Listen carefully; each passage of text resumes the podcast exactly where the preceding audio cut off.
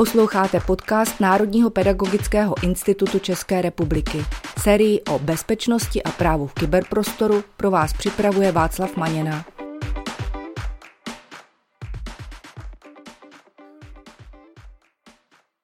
Vítám vás u dnešního dílu na téma umělá inteligence a kybernetická bezpečnost, který jsme pro vás připravili s Pavlem Matějčkem. Pavle, vítej.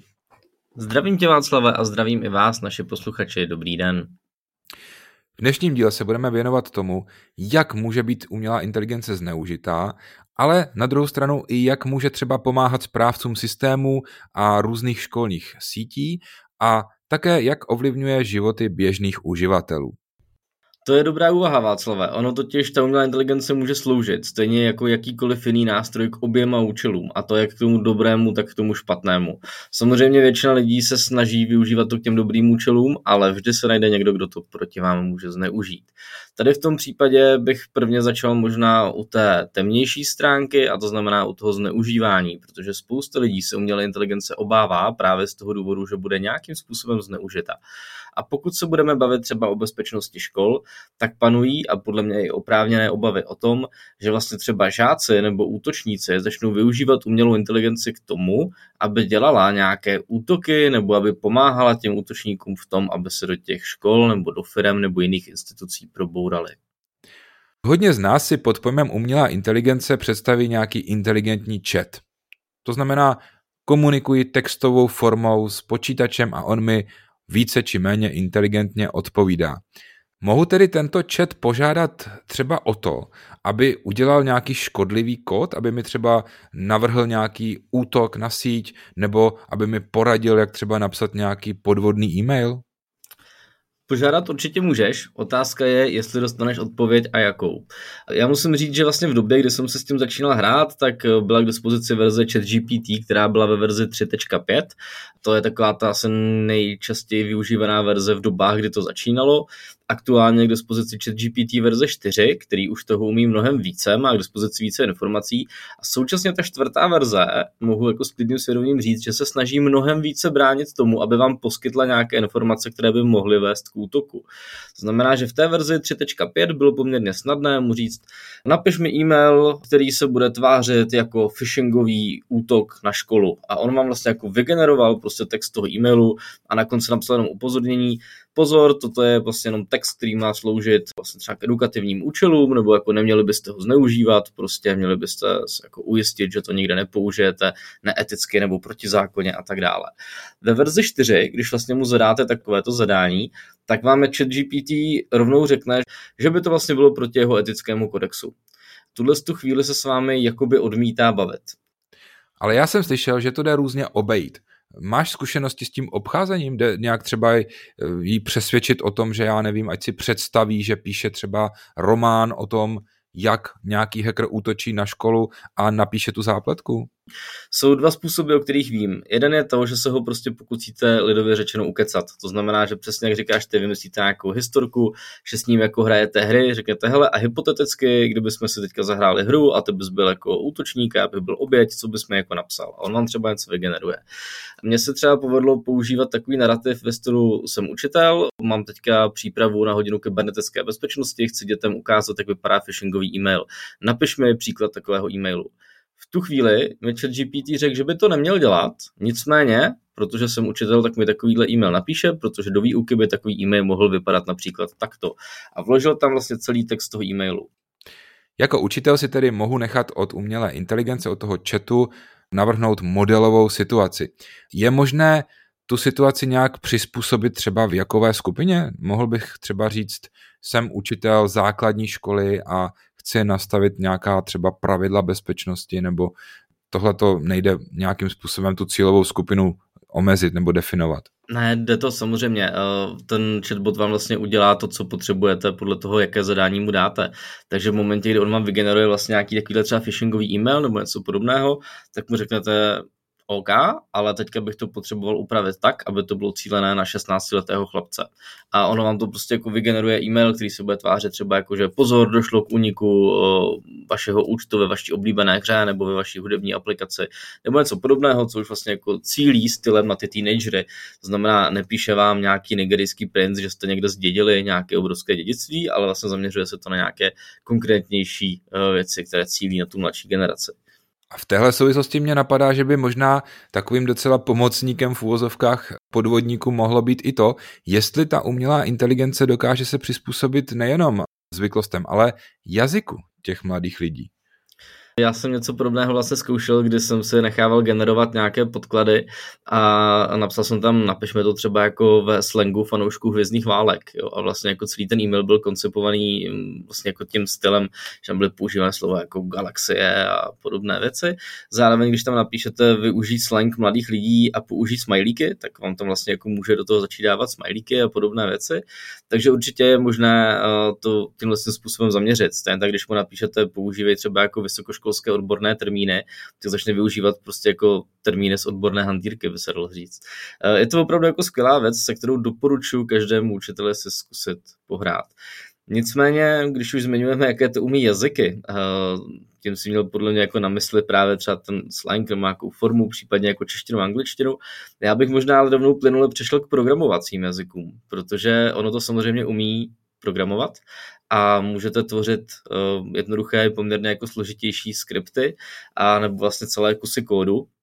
A toho samozřejmě ty útočníci anebo ty děti, které něco takového chtějí vyzkoušet, můžou využít také. Takže jestli to chápu dobře, mohu umělou inteligenci požádat, aby mi v tom chatu vygenerovala třeba nějaký kód, který bude krást hesla uživatelům? Přesně tak, je to tak. Pozorná takováhle věc, která se říká keylogger, což znamená něco, co bude zaznamenávat každý stisk vaší klávesy, tak eh, to je věc, která se ten chat GPT dlouho bránil. Trvalo mi asi pět nebo deset minut, než jsem ho přemluvil k tomu, aby mi to napsal. A vyloženě on ten chat GPT, a to teďka jako není návod pro ty útočníky, to spíš, aby jsme jako věděli, proč se o tom jako bavíme a proč ho jako jste schopni ukecat, protože on vlastně jako drží v tom vlákně, ve kterém s ním komunikujete, tak drží vlastně nějaký narrativ, jo? něco, co jste tam vlastně s ním řešili předtím. On jako vnímá ten kontext. A v momentě, kdy ho budete delší dobu jako o něčem přesvědčovat, tak on to bude v tom kontextu brát tak, že to je prostě jako dané, že to prostě jako je pravda, od které se všechno dál odvíjí. A v momentě, kdy ho přesvědčíte, že jste eh, lektor, že jste třeba etický hacker a že prostě jako teďka se potřebujete prostě něco eh, použít vlastně pro výuku, budete ho tam jako doslova spamovat vlastně hláškami, jako že to je pouze pro etické účely výuky a podobné věci, tak máte jako velkou šanci, že ho umluvíte a on vám takový skript napíše. Takže i ta aktuální verze ChatGPT 4 mi sice po delším přemlouvání eh, vlastně poskytla skript, který je vlastně v Pythonu napsaný keylogger a úplně bez problémů ho lze používat. A zkusil si ten kód opravdu spustit? Já se ptám proto, že mám takovou zkušenost z trošku jiného ranku s tou umělou inteligencí, že když jsem ji třeba požádal, aby napsala nějaký odborný text a ozdrojovala to, tak ona vám sice napíše jako ty zdroje, ale vlastně si ty zdroje vymyslí.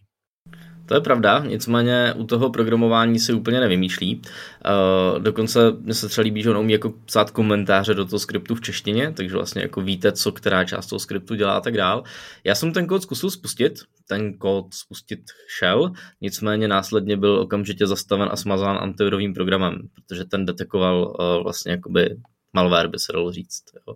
Označilo mi to jako nějaký skript, skript, který byl jako zachycen a odstraněn. Uh, takže to je možná věc, kterou je potřeba si říct. Oni často ty uživatelé, když vlastně se někde bavíme o té umělé inteligence a já jim třeba ukazuju ty možnosti toho, co to umí eh, v rámci třeba toho, co s tím dokážou dělat ty útočníci, tak jsou z toho všichni nechci říct vyjevení, ale jsou toho všichni jako vystrašení říkají si, tak to je špatný, teďka vlastně nás to všechny jako zabije, všechny nás to zničí, přijde Skynet prostě a tak dál.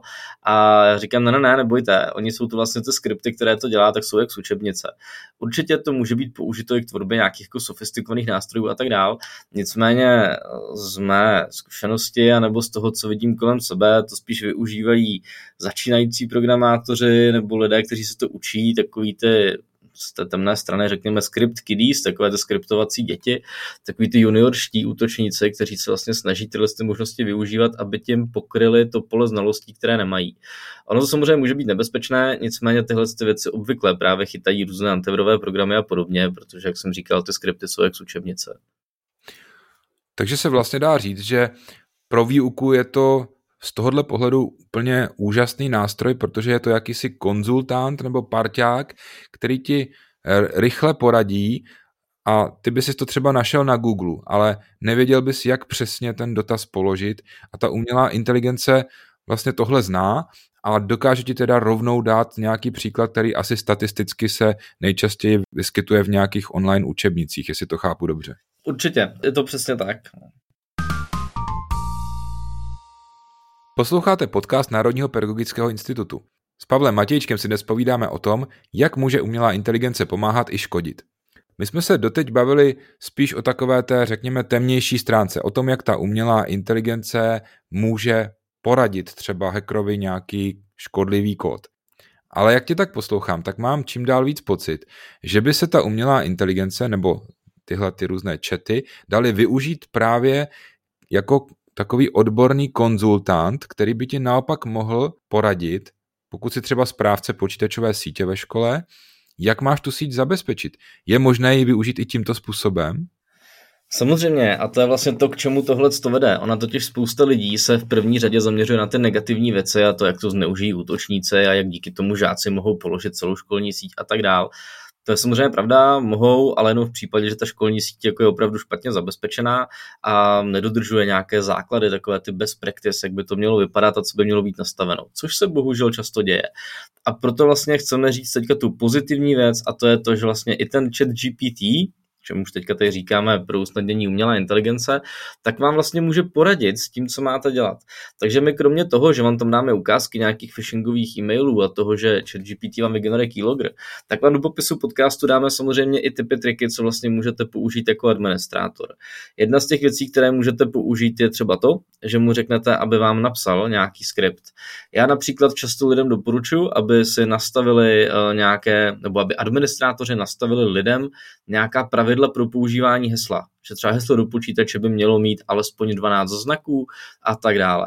Ten administrátor ale často třeba neví, jak to udělat hromadně v celé síti. Typicky máte školní síť, prostě, která je nějak jako propojená, máte tam 150 počítačů, eh, z toho 50 patří uživatelům, eh, respektive učitelům, a vy vlastně jako chcete, aby ty uživatelé měli nějakou politiku, která jim bude říkat, OK, to heslo musí být po každé jiné, každé třeba tři měsíce ho musí změnit, to heslo by mělo mít 12 znaků, což je noční můra každého uživatele, který nepoužívá správce hesel. Nicméně pokud tohle to umíte a ten IT administrátor vám nějakého správce hesel dá, tak mu nic nebrání v tom, abyste si nasadili tuhle tu politiku. A když ten admin neví, jak na to, tak se na to může toho chat GPT zeptat. A on vám buď napíše návod toho, jak tuhle tu politiku naklikat, přímo třeba v Active Directory, vy tomu chat GPT ale můžete říct, OK, ale já umím používat PowerShell, já to nepotřebuju klikat někde v grafickém rozhraní. A on vám řekne super, tak tady máte skript. A napíše vám normálně skript v PowerShellu, který vám vlastně z Active Directory vytáhne ty uživatelské počítače, dáváme prostě do nějaké souhrné proměny, Tady teďka vytváříme druhou proměnou, ve které nastavíme, jak dlouhé musí být třeba to heslo. A vlastně vám vytvoří ten skript na to, co jste mu zadali. Jo? To znamená prostě udělejme tady GPO politiku, aby si uživatelé museli mít 12 znaká hesla a aby je třeba nemohli opakovat. To, co jsi ale teďka říkal, tak je spíš pro už pokročilého správce. Na mnoha školách je to ale tak, že třeba tu zprávu vykonává někdo, kdo zkrátka není až takhle pokročilý. A mně napadá, nešlo by právě těmhle těm méně pokročilým správcům pomoct tak, že třeba jim ta umělá inteligence navrhne nějaký checklist, třeba na co se mají zaměřit při kontrole bezpečnosti? Určitě. Je to věc, kterou jsme zkoušeli a kterou budete mít právě v popisu podcastu. On vám vlastně je schopný sepsat jako několik kroků, které máte dělat. Třeba například segmentujte síť, zálohujte, školte uživatele a tak dále. No a vy vlastně jako na každý z těch bodů se ho pak můžete dále doptat. Takže vy mu klidně můžete napsat, OK, jako bod číslo 9 máš například eh, napsáno vzdělávání uživatelů. Jak mám vzdělávat uživatele? Rozveď tento bod. A on vlastně celou tu problematiku rozvede a napíše vám, jakou formou byste ty uživatele měli vzdělávat a tak dále. Když vám tam píše něco o tom, že byste měli mít nastavené antivirové programy, tak se ho zase můžete zeptat, co vám doporučí. Jo? Když vám řekne segmentujte síť, tak se ho zeptáte OK, ale já nevím, co to je segmentace sítě, co to je a jak to mám udělat. A on vám opět napíše, co to je segmentace sítě, jaká jsou její pravidla a doporučí vám třeba i nějaké konkrétní nástroje, které použít, anebo webové stránky, ze kterých můžete pak čerpat informace. V těchto z těch věcech si obvykle nevymýšlí a směřuje vás na stránky, které jsou obecně známé a už léta funkční a platné. Probrali jsme útočníky, probrali jsme i správce, kteří proti těmto útočníkům neustále bojují, ale ještě jsme se nedostali k běžným uživatelům. A upřímně si myslím, že právě mezi těmi běžnými uživateli bude vlastně nejvíc uživatelů umělé inteligence. Máš nějaké i typy pro běžné uživatele, jak by jim mohla ta umělá inteligence pomáhat, anebo jak už jim možná pomáhá? Já bych to rozdělil na dvě roviny. Ta obecná rovina, když se nebudeme bavit o bezpečnosti, tak je tvůj naprosto geniální článek o tom, jak používat umělou inteligenci ve výuce. Takže určitě najdete v podcastu odkaz na Václavovo článek vlastně jako o tom, co mohou učitelé použít, jak tu inteligenci, nebo jaké ty typy ty umělé inteligence a jaké konkrétní nástroje můžete ukázat žákům. A to je podle mě super věc, se kterou je třeba jako začít, abyste se vlastně ty nástroje naučili používat, aby vám to zlepšilo kvalitu té výuky i toho života.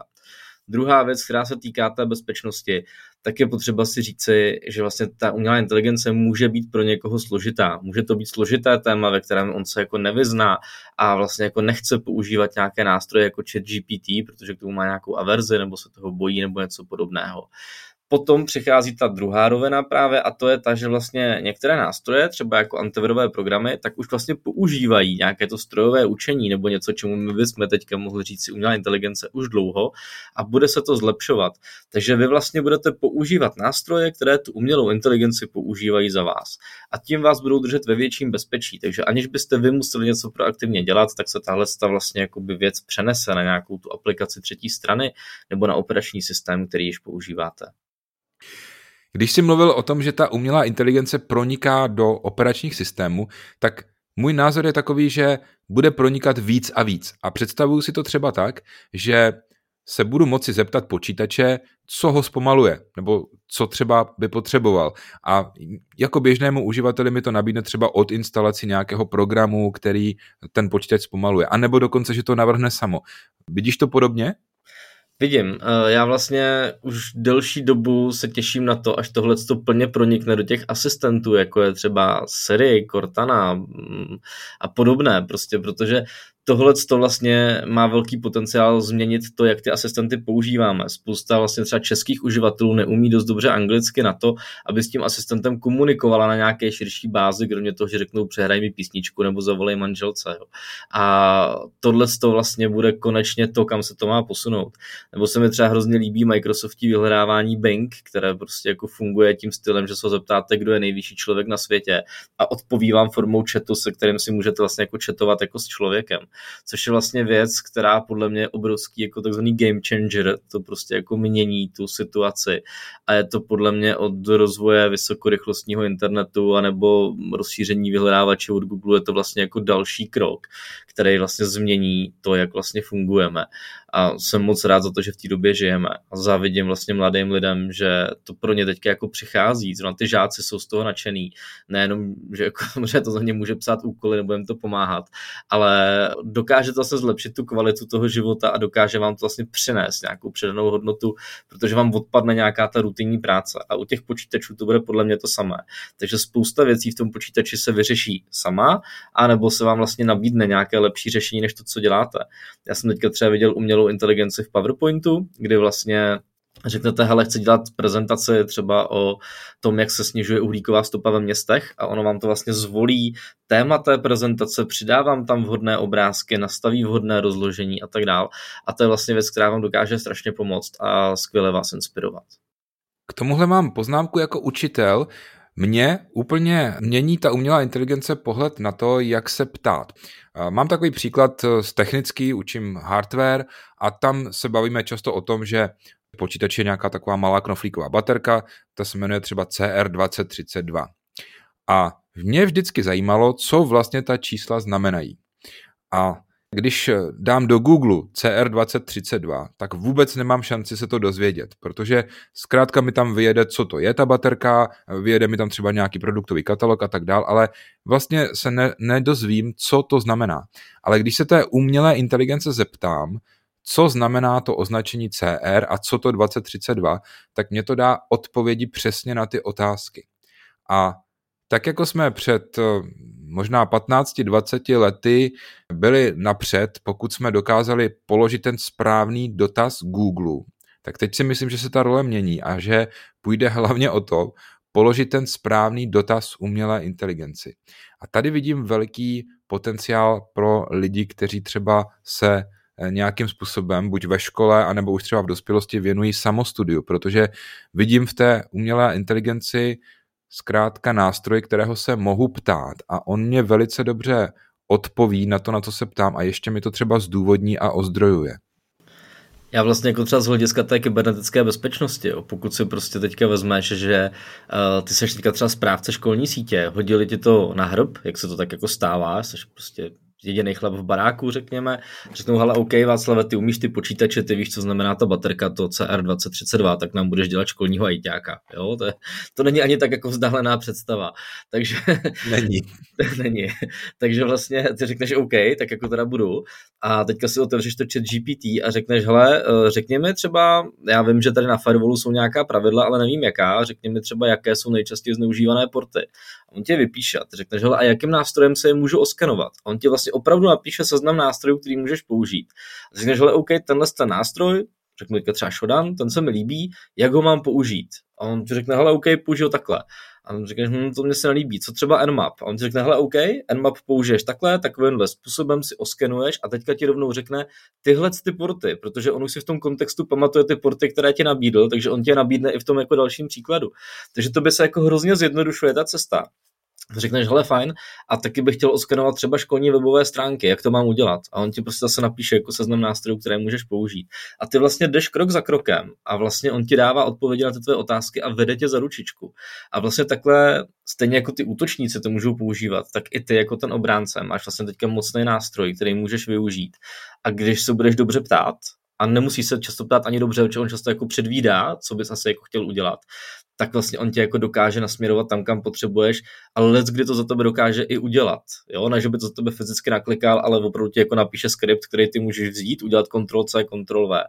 A na to bacha, on ten chat GPT vás i varuje, předtím, než tenhle ten skript použijete, vyzkoušejte si ho v neprodukčním prostředí. To znamená, že on vás i jako dopředu nabátá, pozor, oskoušejte si to, než to pustíte na ostro, protože on jako ví, že může udělat chybu, anebo vy tam nezměníte nějakou proměnu, na kterou vás upozorňoval. Takže za mě taková poslední rada, berte i ty skripty s rezervou, někdy v nich mohou být chyby, sám jsem jich tam jako několik jako jsem tam našel, byť je to výjimečné, ale občas tam jsou, a zkoušejte to někde mimo to ostré prostředí, abyste nenapáchali nějaké škody. A to je právě to, co mě tak trošku i uklidňuje. Budou růst požadavky na to, aby jsme dokázali třeba kriticky zhodnotit ty odpovědi a aby jsme se dokázali dobře ptát, protože když mě potom uh, umělá inteligence poradí, já nevím, ať vypiju kyselinu, tak uh, nesmí dojít k tomu, že prostě jenom protože to řekl počítač, tak budu nějak bezvýhradně věřit umělé inteligenci.